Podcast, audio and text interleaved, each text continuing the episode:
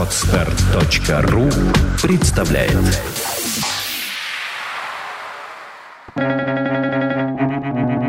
Свободное радио Компьюлента Учиться и жить есть одно и то же. Николай Иванович Пирогов.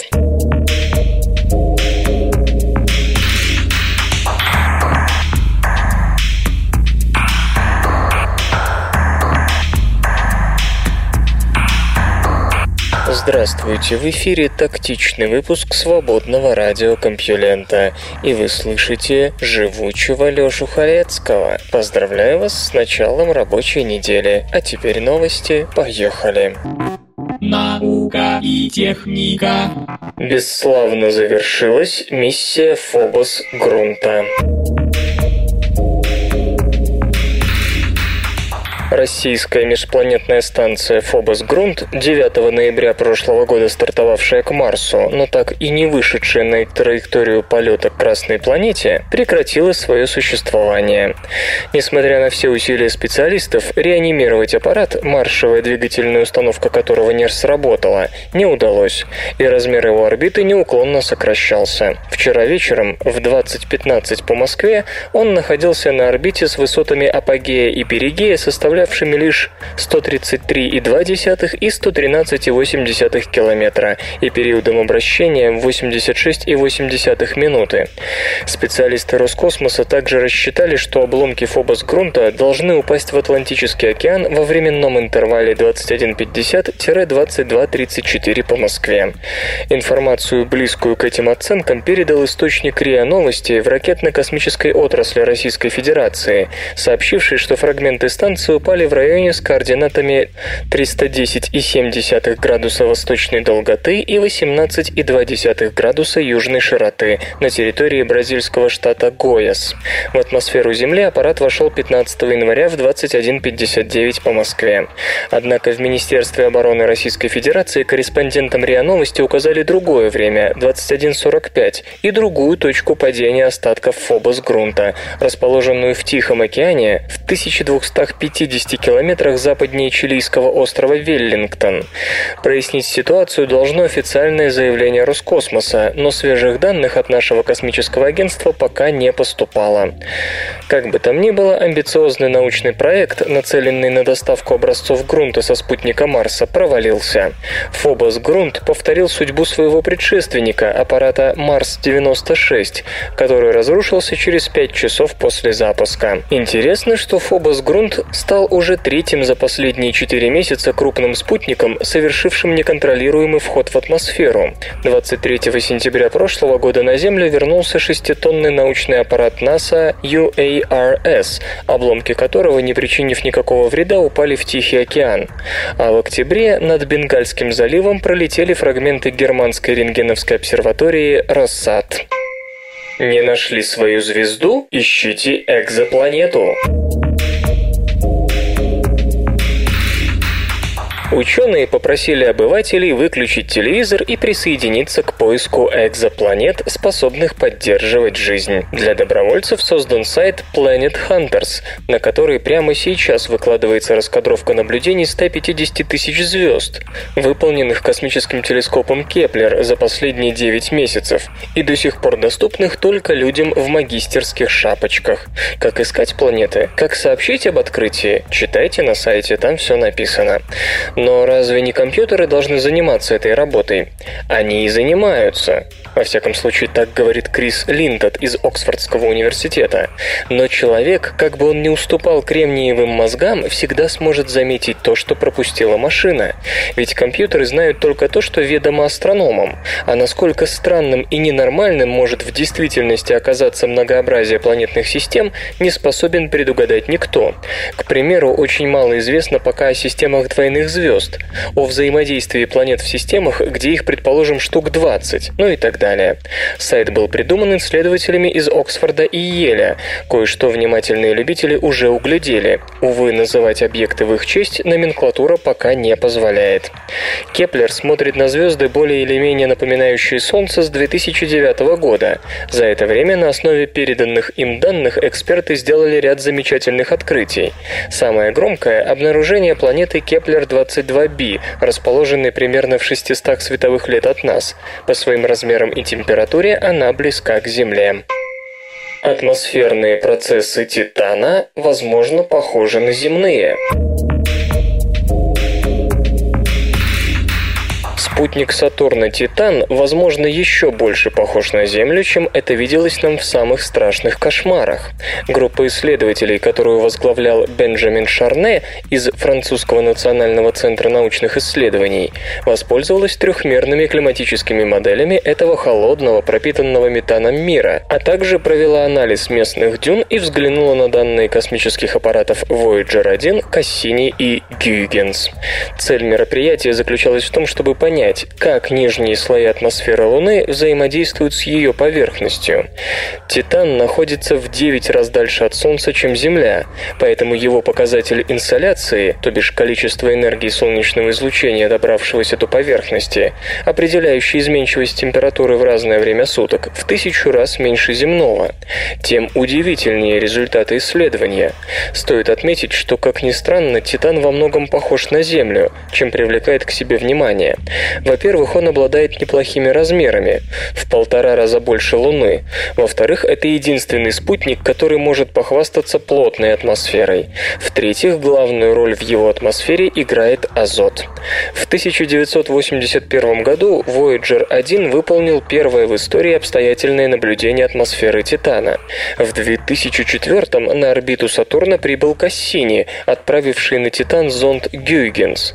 Несмотря на данные о местном климате, полученные тремя аппаратами, собрать их в единую связанную картину оказалось не так-то просто.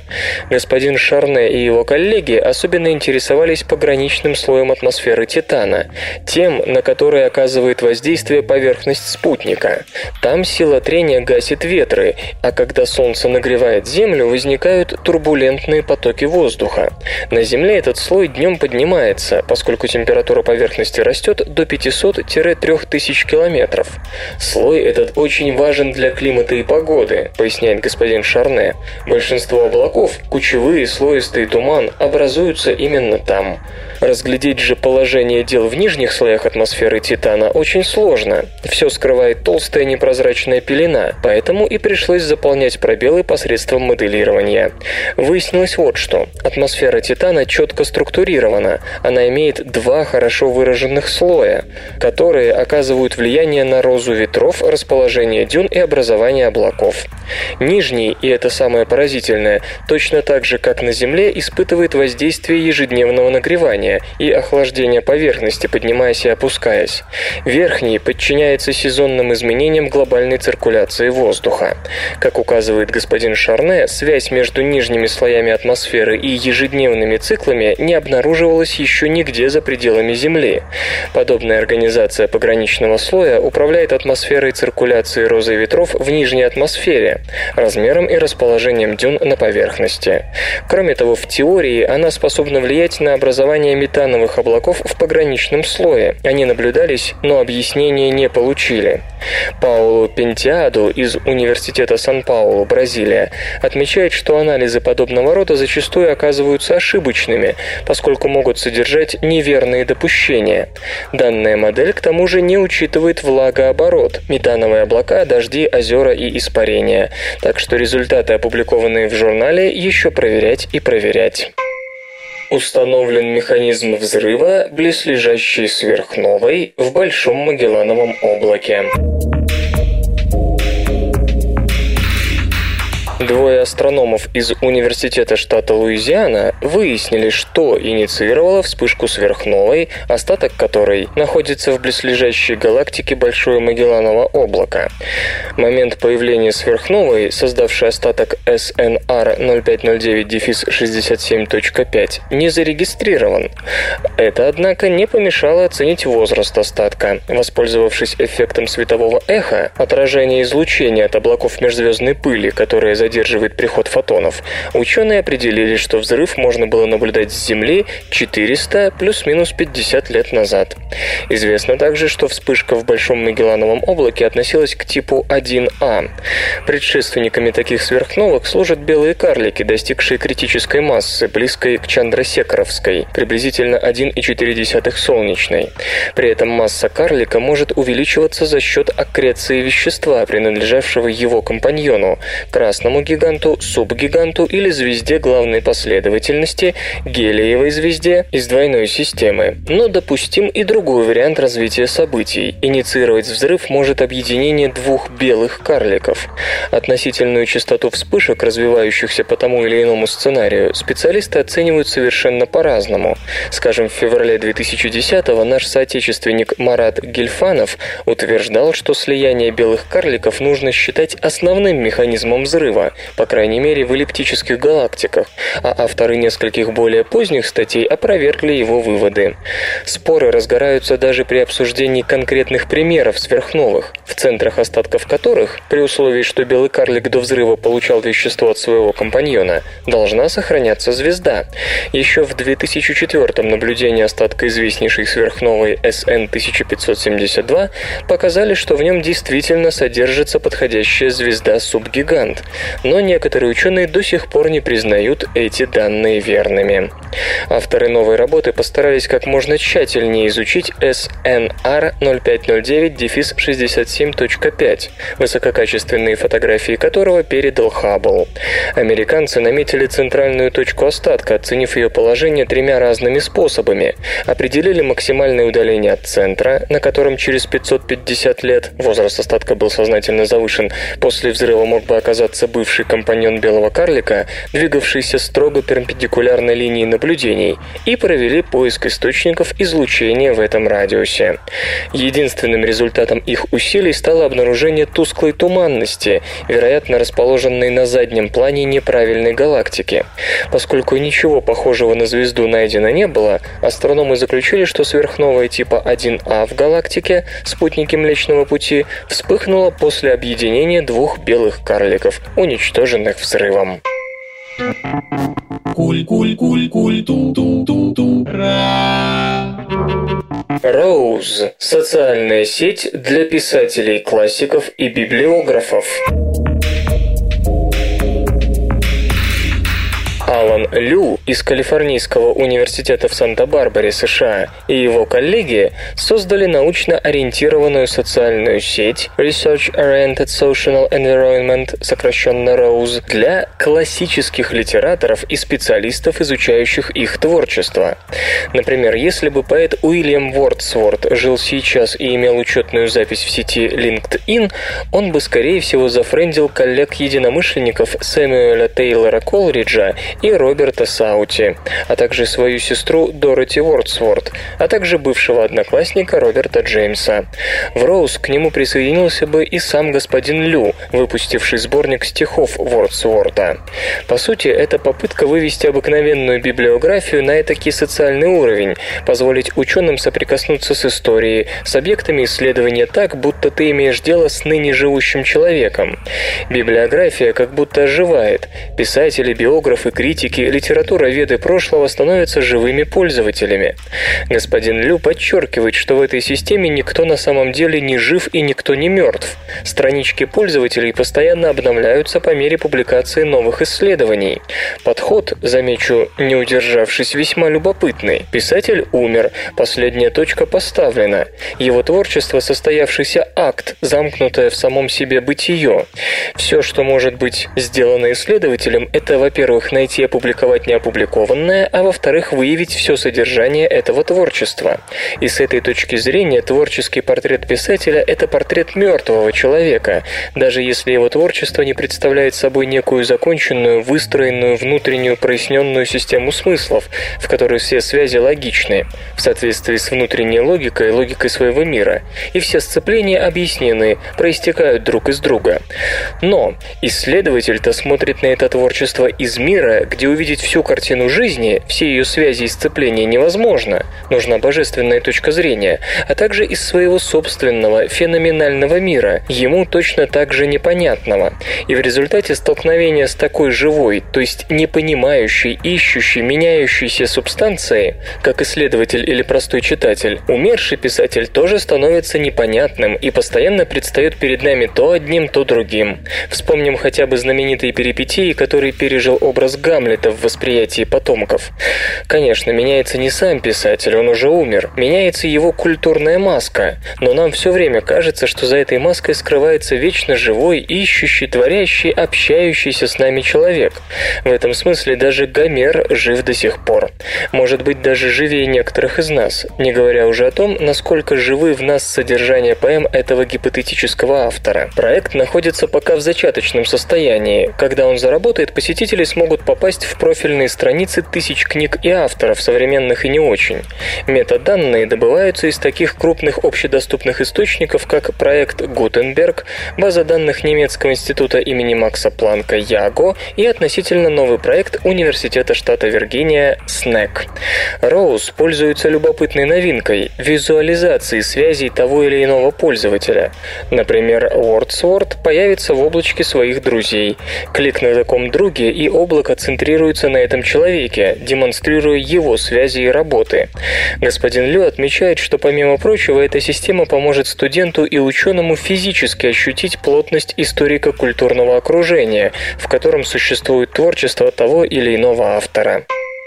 Начинается внедрение нового формата электронных книг Amazon.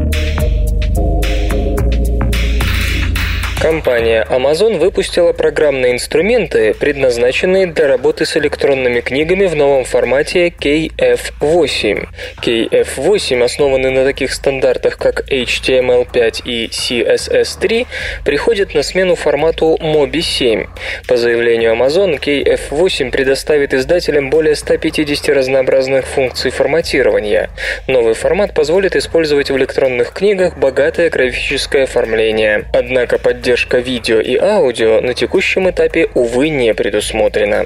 Отмечается, что Amazon теперь готова принимать от издателей и распространять материалы в KF8 формате. Поначалу такие книги будут предлагаться для 200-долларового Android-планшета Kindle Fire. Позже поддержка формата появится в последних моделях ридеров Kindle, в приложениях для персональных компьютеров и портативных устройств. Эти забавные ученые Выход в море первой в мировой истории атомной подводной лодки был событием грандиозным и, естественно, очень волнительным. Лодка отошла от пирса на электродвигателях. В море главком ВМФ СССР адмирал флота Сергей Георгиевич Горшков отдал приказ перейти на атомную энергию. И в этот момент академик Александров произнес историческую фразу «Ну, с легким паром!» Так начинался атомный подводный флот. Наука и техника. Между растением и животным или удивительная жизнь одной инфузории. Ресничная инфузория Мезондиниум камалеон всю жизнь не может выбрать, кем ей быть.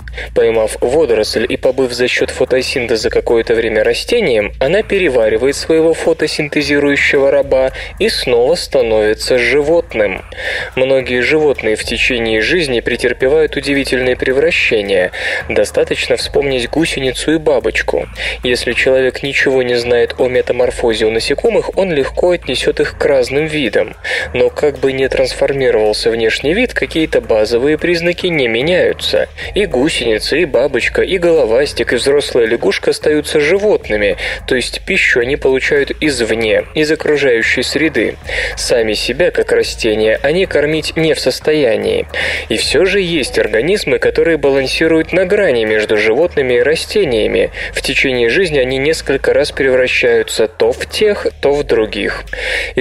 Исследователи из Копенгагенского университета обнаружили весьма своеобразную ресничную инфузорию – мезодиниум камаэлеон, живущую в морских водах вблизи скандинавского полуострова и Северной Америки. Большинство представителей ресничных инфузорий активно охотятся, плавая в воде с помощью ресничек, покрывающих тело. Однако некоторые виды рода мезодиниум ведут себя иначе. Они поглощают микроскопические водоросли и удерживают их внутри себя. Водоросль снабжает инфузорию углеводами, синтезируемыми в процессе фотосинтеза, а инфузория служит для водорослей чем-то вроде передвижного дома. Так поступает, например, мезодиниум рубрум, который отдает предпочтение красным водорослям. Можно сказать, что до какого-то момента эта инфузория является животным, а потом превращается в растение. Но мезодиниум камаэлеон представляет собой еще более любопытный феномен. Водоросль, попавшая к этой инфузории, становится чем-то вроде раба, которого, несмотря на прилежно выполняемую работу, все равно ожидает казнь. Через несколько недель инфузория переваривает поглощенные водоросли, поступая как самое настоящее животное. При этом инфузория не делает разницы между зелеными и красными водорослями и может в течение жизни несколько раз менять цвет, за что и получила свое видовое название. Со стороны это выглядит так, как если бы инфузория никак не могла решить, кем ей быть – фотосинтезирующим растением или животным гетеротрофом. В отличие от школьного примера растения животного, эвглены зеленой, у инфузории нет собственных хлоропластов, полученных в результате эволюции. В статье, опубликованной в Journal of Eukaryotic Microbiology, ученые утверждают, что именно так могло быть обставлено появление в клетках эукариот митохондрий. Считается, что митохондрии произошли от бактерий, которых поглотили древнейшие предки эукариот. Поначалу эти предки не могли удержаться от того, чтобы переваривать пойманные бактерии, но постепенно отношения между хищником и жертвой все больше начинали напоминать симбиоз. И на примере мезодиниум камаэлеон мы можем наблюдать как бы иллюстрацию самых первых стадий этого процесса, занявшего миллионы лет эволюции. Почему у собак не замерзают лапы? Тепло из собачьих лап не уходит благодаря особой организации кровеносных сосудов. Венозные сосуды перехватывают тепло из артерий, не давая ему улетучиться в окружающее пространство. Почему у собак, бегающих по снегу или льду, не замерзают лапы? Все знают, что шерсть на подушечках у собак нет, а значит нет и изоляции от холода. Правда, у животных там есть жировой слой, который замерзает гораздо медленнее. Однако из-за того, что поверхность подушечек много больше ее объема, тепло должно улетучиваться весьма интенсивно. А как мы защищаемся от таких теплопотерь? Стенки сосудов конечностей сокращаются, за счет этого в них уменьшается кровоток, и кровь не переохлаждается. С одной стороны, наше тело не мерзнет из-за переохладившейся в руках и ногах крови, а с другой, руки и ноги при этом вполне можно отморозить. Исследователи из университета Ямасаки Гакуэн, Япония, тщательным образом изучили расположение кровеносных сосудов в лапах нескольких взрослых собак, опубликовав полученные результаты. Оказалось, что артерии, приносящие кровь в собачьи лапы, снабжены противоточной сетью небольших вен, то есть каждую артерию, несущую кровь по подушечкам, сопровождает несколько венул, по которым она течет в обратную сторону. Между сосудами происходит теплообмен. Тепло из артериальной крови переходит в венозные сосуды, не успевая рассеяться во внешнее пространство. Кровь не успевает остыть и не охлаждает тело, но при этом и лапы не остаются без кровоснабжения, а потому не замерзают. Похожая система теплосохранения есть еще у нескольких видов животных, которым приходится сталкиваться с проблемой переохлаждения. В крыльях и лапах антарктических пингвинов и плавниках дельфинов кровеносные сосуды организованы примерно так же, как в лапах у собак. По мнению ученых, это подтверждает, что предки домашних собак жили в холодном климате, прежде чем были одомашнены вытеснены человеком. Впрочем, за время домашней жизни некоторые породы стали утрачивать эту адаптацию, позволяющую пальцам не замерзать зимой. Поэтому сейчас, выгуливая в зимнее время своих питомцев, лучше защитить их нежные подушечки от переохлаждения. Углекислый газ сводит рыб с ума. Закисление Мирового океана из-за выбросов углекислого газа в атмосферу изменяет поведение рыб, Увеличение концентрации углекислого газа в атмосфере не только сказывается на климате Земли, но и может напрямую влиять на поведение животных. Известно, что СО2 из атмосферы поглощается океаном, при этом кислотность морской воды повышается из-за образующейся при этом угольной кислоты. Некоторое время назад зоологи из Университета Джеймса Кука, Австралия, заметили, что рыбы, находящиеся в подкисленной воде, ведут себя необычайным образом. Феномен заинтересовал заинтересовал нейрофизиологов из Университета Осло, Норвегия, которые объяснили это следующим образом. Работа нервных клеток состоит из циклов возбуждения и релаксации. После проведения нервного импульса нейрону нужно успокоиться. Для этого нейромедиатор гамма-аминомасляная кислота, ГАМК, открывает в мембране специальные каналы, по которым внутри клетки проходят хлорид-ионы и ионы угольной кислоты, бикарбонат-ионы. Исследователи предположили, что при закислении воды из-за повышения содержания СО2 в атмосфере рыбы вынуждены поддерживать внутри клеток более высокие концентрации хлорид и бикарбонат ионов, из-за чего на внутренней поверхности мембраны нейронов этих ионов скапливается больше, чем на внешней стороне.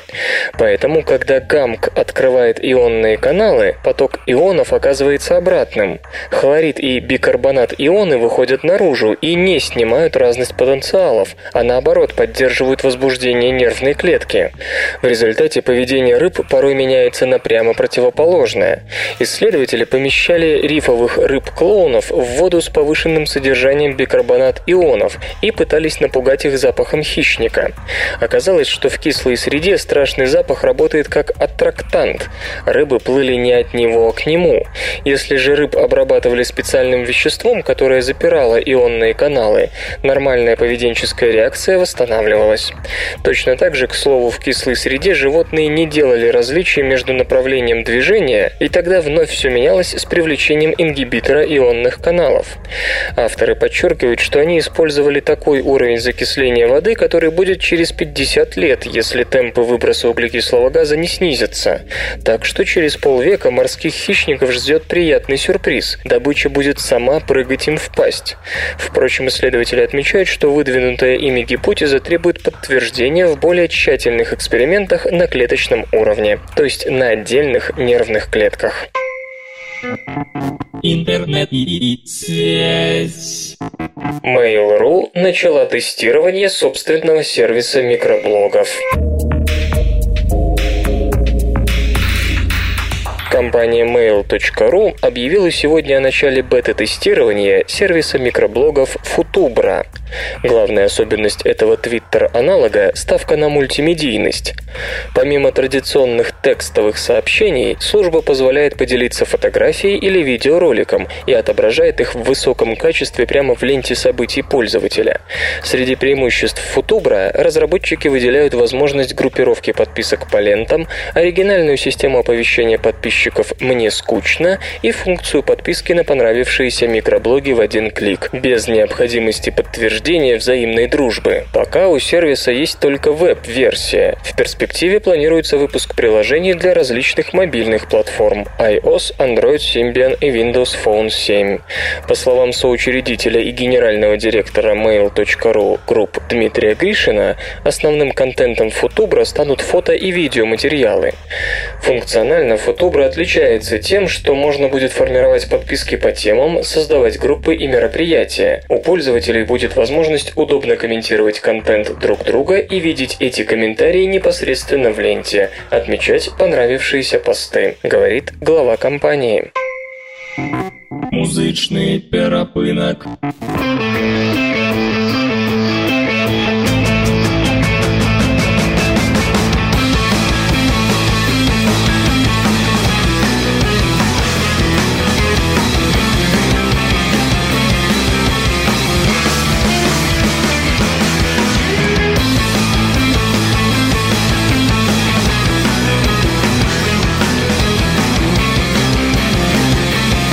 Сегодня в эфире свободного радиокомпьюлента группа «Фамилия», а получать эстетическое удовольствие мы будем от песни «Табурет».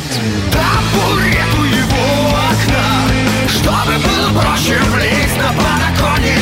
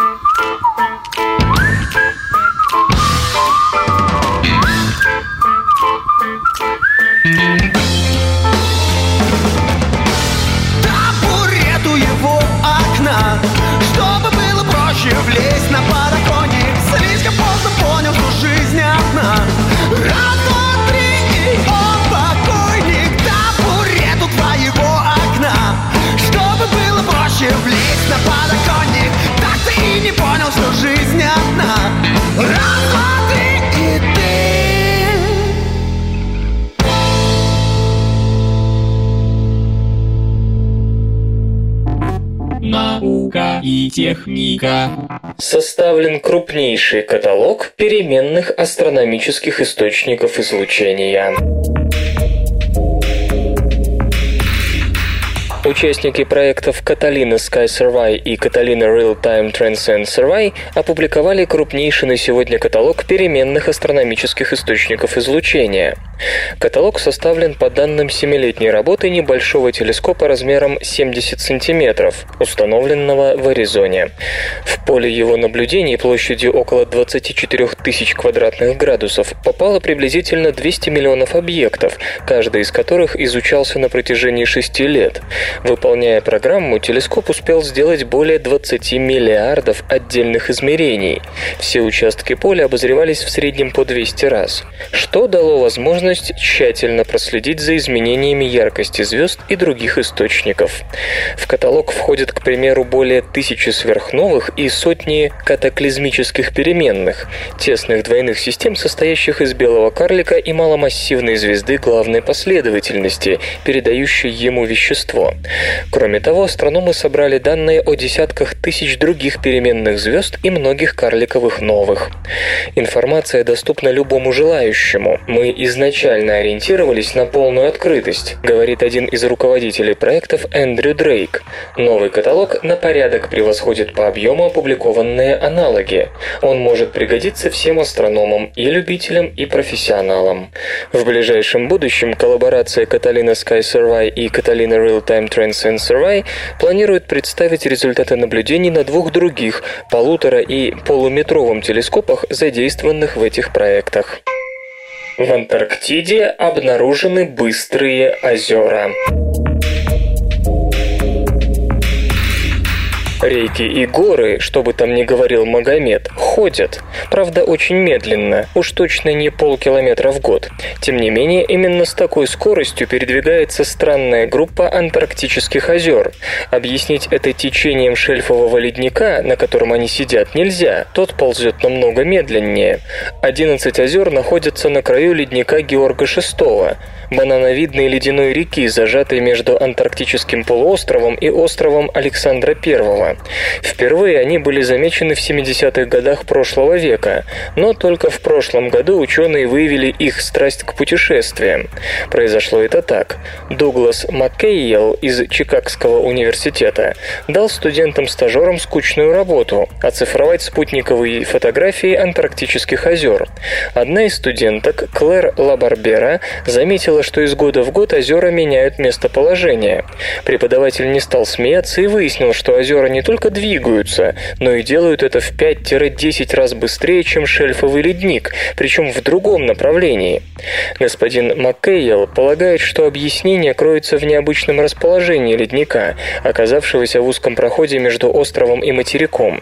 По мере того, как ледник протискивается в оставленном ему пространстве, его края образуют гребни и впадины. Озера, естественно, находятся во впадинах. Ледник врезается в остров Александра под углом, так что конец каждой впадины растягивается вдоль берега, таща за собой озеро. Кстати, стоячая вода на поверхности шельфового ледника зачастую означает, что он близок к краху, ибо озера могут расширить трещины во льду. С другой стороны, Нил Глассер из Университета Аберстуита, Великобритания, считает, что ледник Георга VI вряд ли разрушится в ближайшее время, так как его стабилизируют скалы, между которыми он зажат. Биз-биз-бизнес. Патентные претензии Apple к Motorola отклонены. Комиссия США по международной торговле отклонила патентные претензии Apple к Motorola Mobility. Разбирательство между компаниями было инициировано в 2010 году, когда Motorola обвинила Яблочную империю в нарушении 18 патентов, касающихся средств беспроводной передачи данных в сетях WCDMA и Wi-Fi, а также дизайна антенн, методов синхронизации информации между несколькими устройствами и прочего. Motorola Mobility заявляет, что соответствующие технологии незаконно применяются в коммуникаторах iPhone, планшете iPad, карманном плеере iPod Touch и некоторых некоторых моделях персональных компьютеров Apple. В ответ на эти претензии Apple обвинила Motorola Mobility в нарушении нескольких своих патентов на использующиеся в коммуникаторах разработки, в частности, средства реализации интерфейса Multitouch. Среди упомянутых в иске Apple вражеских гаджетов значатся смартфоны Droid, Devo i1, Charm, Backflip и Click. Однако, как теперь сообщается, ITC не усмотрела за Motorola Mobility никакого криминала, канала. Впрочем, это решение должно быть поддержано или отклонено комиссией из шести представителей ITC, так что ставить точку в разбирательстве пока рано. Напомню, что Apple также ведет ожесточенную патентную войну с южнокорейским производителем Samsung. Продажи LTE смартфонов в 2012 году могут достичь 30 миллионов штук. По оценкам аналитиков, в текущем году по всему миру будет реализовано до 600 миллионов коммуникаторов на различных программно-аппаратных платформах. По подсчетам Гартнер, спрос на смартфоны в третьем квартале 2011 года подскочил в стучном выражении на 42% по сравнению с 2010 до 115 миллионов. Наибольшей популярностью пользуются Android-устройства. Их доля в общей массе проданных за три месяца умнофонов составила 52,5%, годом ранее 25,3%. Далее следуют аппараты Symbian чуть меньше 17%, iOS 15%, BlackBerry OS 11%, BADA 2,2% и Windows 1,5%.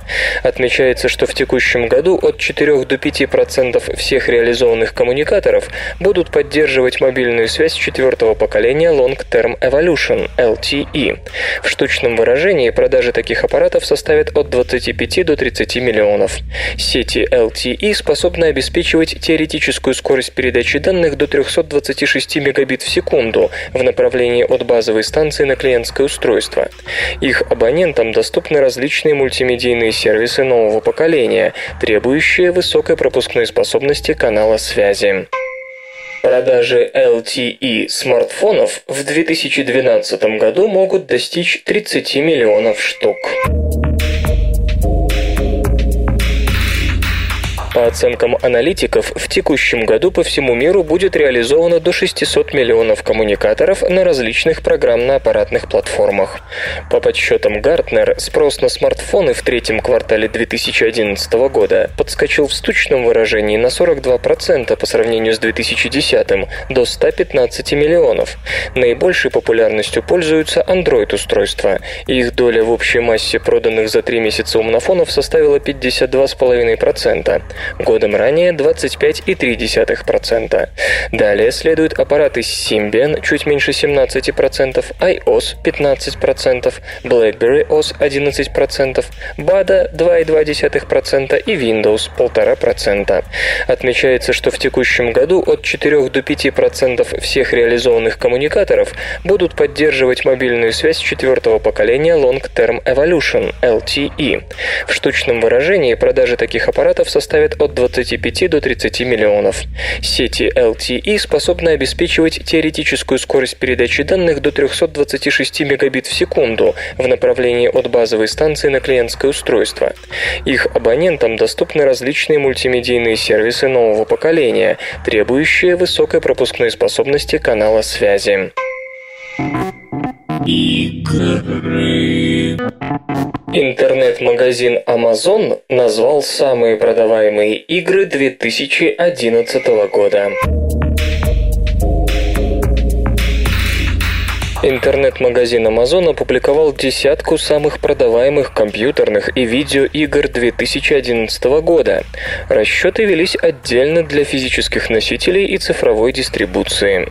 В списке коробочных релизов особых сюрпризов нет. На первом месте шутер Call of Duty Modern Warfare 3. Игра, созданная студиями Infinity Ward, Sledgehammer Games и Raven, вышла на персональных компьютерах PlayStation 3 и Xbox 360, а также Wii и DS. Издает проект Activision. На втором месте оказалась танцевальная игра Just Dance 3 компании Ubisoft. Вышедший на Wii, Xbox 360 и PlayStation 3 проект позволяет выплясывать соло, дуэтом или квартетом под разнообразную попсу. Замыкает тройку лидеров ролевая игра Elder Scrolls 5 Skyrim, в представлениях не нуждающаяся. А вот в цифровом разделе наблюдается пара любопытных явлений. Самым продаваемым оказался стелс-экшен Deus Ex Human Revolution. Создавшая его студия Eidos Montreal рассказывает историю Адама Дженсона, работника службы безопасности Sarif Industries. Во время атаки на охраняемый объект он получил серьезные ранения. Позднее в его тело, не спросив разрешения, внедрили кибернетические имплантанты. Серебро досталось шутеру Battlefield 3, разработанному Electronic Arts Digital Illusions CE. На третьем месте оказались вечно зеленые симы The Sims 3. Любопытно, что здесь хваленая Modern Warfare 3 обнаружилась лишь на восьмой позиции. Сюрприз. Обратите внимание, половина всех проектов второго перечня принадлежит Electronic Arts. Впрочем, в 2012 это преимущество, скорее всего, канет, поскольку Electronic Arts решила продвигать собственную платформу цифровой дистрибуции Origin. Удастся ли ей конкурировать с Amazon или мощной сетью Steam – большой вопрос.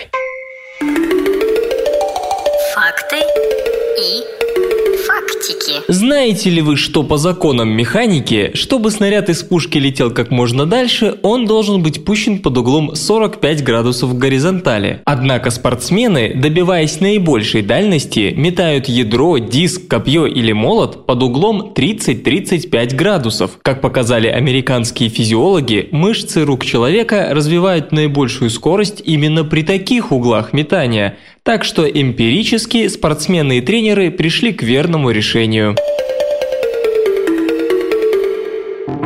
Наука и техника. Полностью устойчивый к лекарствам туберкулез шагает по планете. Индийские врачи выделили неизлечимую форму туберкулеза. Специалисты полагают, что это не более чем результат развития устойчивости патогена к лекарствам. Это третья страна, в которой возникла абсолютно лекарственно устойчивая форма туберкулеза – TDR-TB. В 2007 году ее обнаружили в Италии, в 2009 – в Иране. При этом специалисты отмечают, что данные о заболевании скудны, и пока нельзя адекватно судить о степени его распространенности, а также о том, что именно оно собой представляет.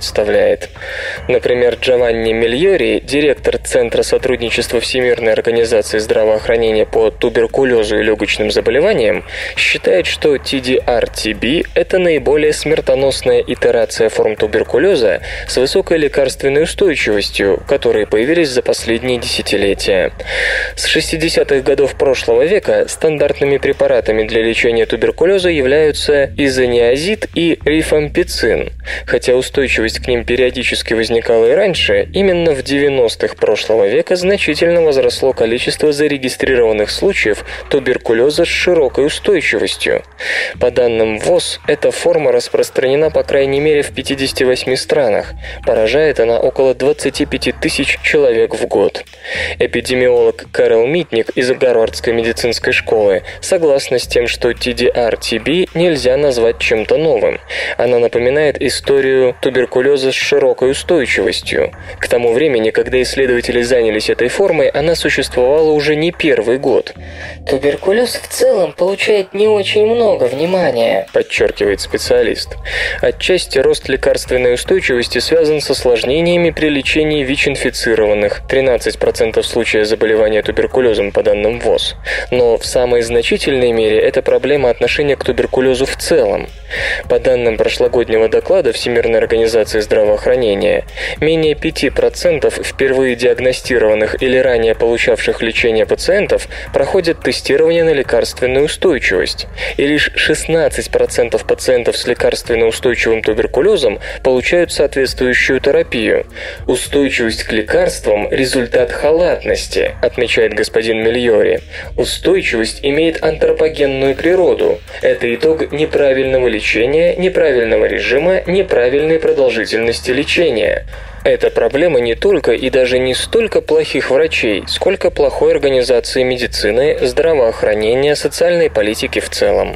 Например, пациент может не пройти полный курс лечения, нужных лекарств и оборудования может просто не оказаться под рукой. Еще одна сложность – диагностика. В качестве стандартного анализа ВОЗ рекомендует микроскопическое исследование мокроты. Тест, разработанный более 100 лет назад. Это доступный метод, но он зачастую дает ложный отрицательный результат, не представляя информации о лекарственной чувствительности. А выполнение анализа порой занимает несколько недель. Слишком большое окно, за которое пациент может а. получить неправильное лечение и б. заразить кого-то.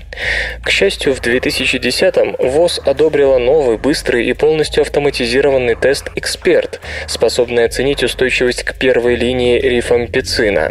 По состоянию на июль 2011 года новинкой уже начали пользоваться пользоваться 26 стран. 145 государств имеют право приобрести комплекты по сниженной цене.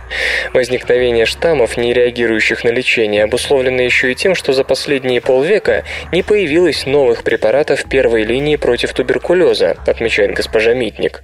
В качестве основной причины смертности от инфекционных заболеваний туберкулез уступает только ВИЧ.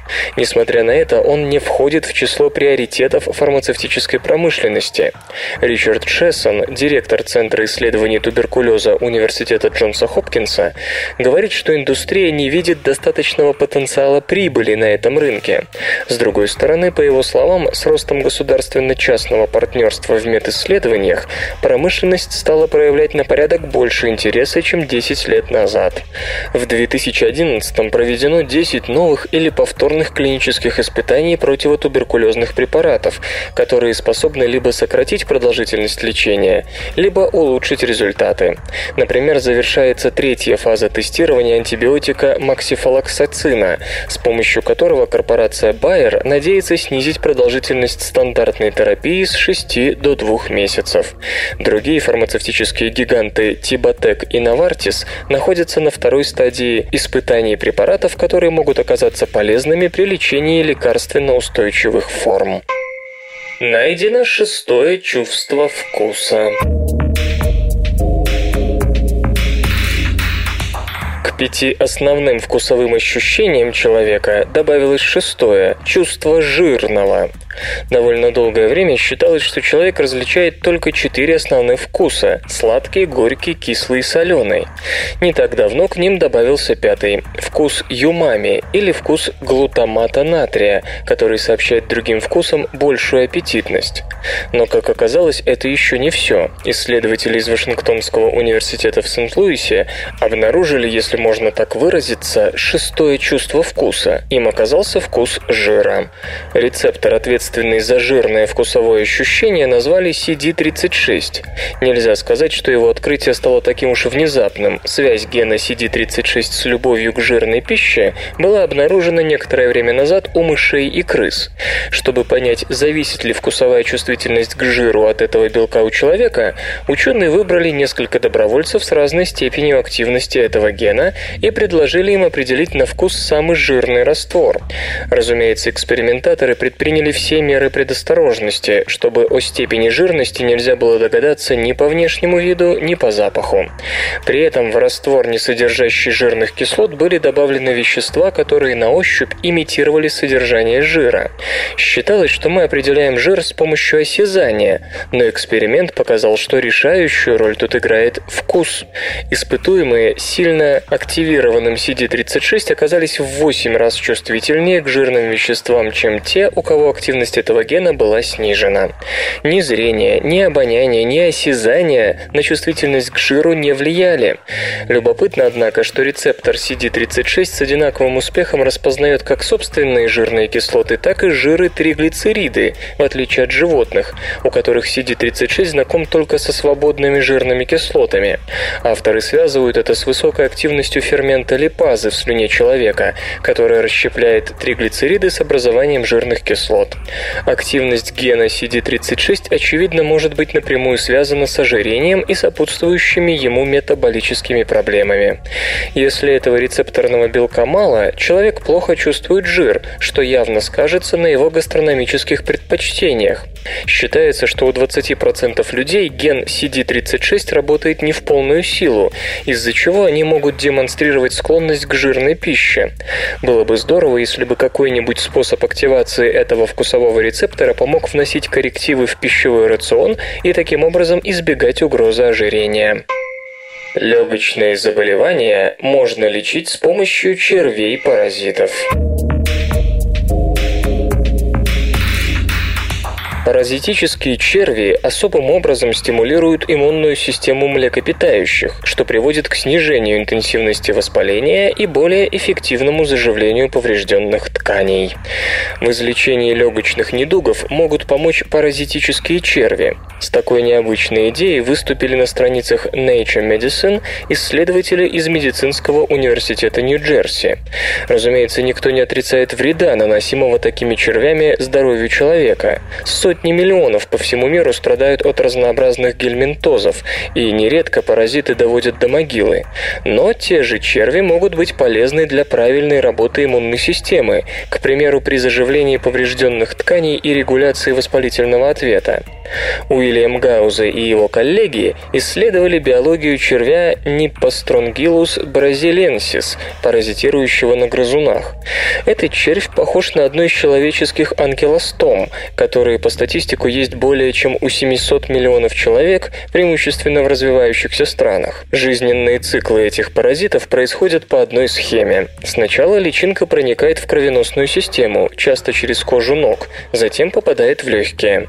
После этого червь прокладывает себе проход из трахей в пищевод и оказывается в кишечнике, где начинает усиленно размножаться. Наибольший вред, по словам ученых, черви наносят во время пребывания в легких. Млекопитающие выработали особые механизмы, чтобы этот ущерб минимизировать. Исследователи сообщают о специальном иммунном белке, цитокине IL-17, функция которого состоит в том, чтобы изгнать паразиты из легких и стимулировать процесс заживления. Воздействуя на различные иммунные рычаги, этот цитокин минимизирует воспаление и способствует уборке инфекционного мусора, оставшегося от вредного чужака. Одновременно он активирует ростовые факторы, чтобы они поскорее провели заживление поврежденных тканей. В свою очередь, этот белок появляется после активации фракции иммунных иммунных клеток, называемых Т-хелперами второго типа.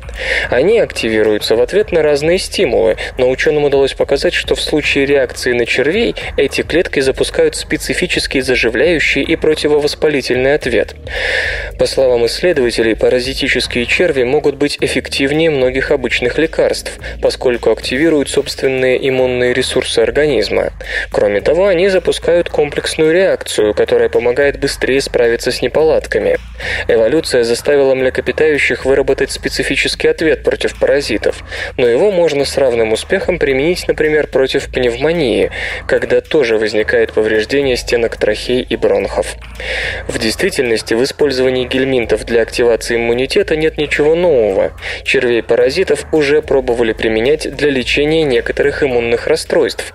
Правда, в таких работах брали не человеческих, а животных гельминтов. По словам ученых, в будущем вовсе не обязательно запускать паразитических червей больному с пневмонией. Исследователи планируют узнать, с помощью чего червь так эффективно раздражает иммунную систему, чтобы в дальнейшем работать с этим конкретным веществом. Свободное.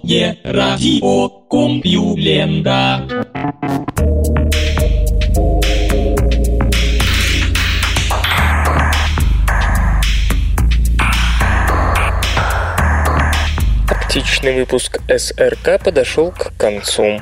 Загляните на сайт компьюлента.ру, там новостей еще больше. Ну а меня, Лешу Халецкого, вы обязательно услышите завтра. Обещаю и держите себя в руках. Свободное радио Компьюлента. Скачать другие выпуски подкаста вы можете на podster.ru